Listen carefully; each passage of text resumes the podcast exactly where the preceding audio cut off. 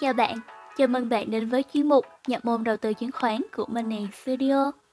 Hầu hết, ai cũng từng nghe qua về trái phiếu. Thế nhưng, rất ít người có thể hiểu rõ ràng chi tiết về khái niệm này. Hôm nay, Money Studio sẽ cùng bạn tìm hiểu trái phiếu là gì.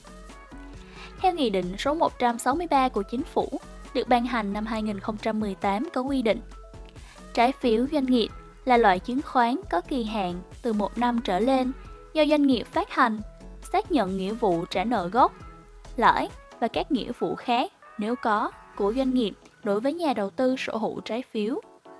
Có thể hiểu, trái phiếu là một chứng nhận nghĩa vụ nợ của người phát hành. Ở đây là doanh nghiệp với người sở hữu trái phiếu, ở đây là nhà đầu tư. Doanh nghiệp buộc phải trả cho người sở hữu trái phiếu một khoản tiền cụ thể trong một khoảng thời gian xác định với một lợi tức theo quy định. Vậy có thể hiểu đơn giản là thay vì đi vay ngân hàng với lợi suất cao, thì doanh nghiệp sẽ phát hành trái phiếu như một hình thức huy động vốn ngắn hạn, xoay vòng dòng tiền cho doanh nghiệp. Doanh nghiệp có thể tự chủ trong thời gian trả lãi suất với việc phát hành trái phiếu trong thời gian ngắn hay thời gian dài tùy thuộc vào khả năng kinh tế của mình.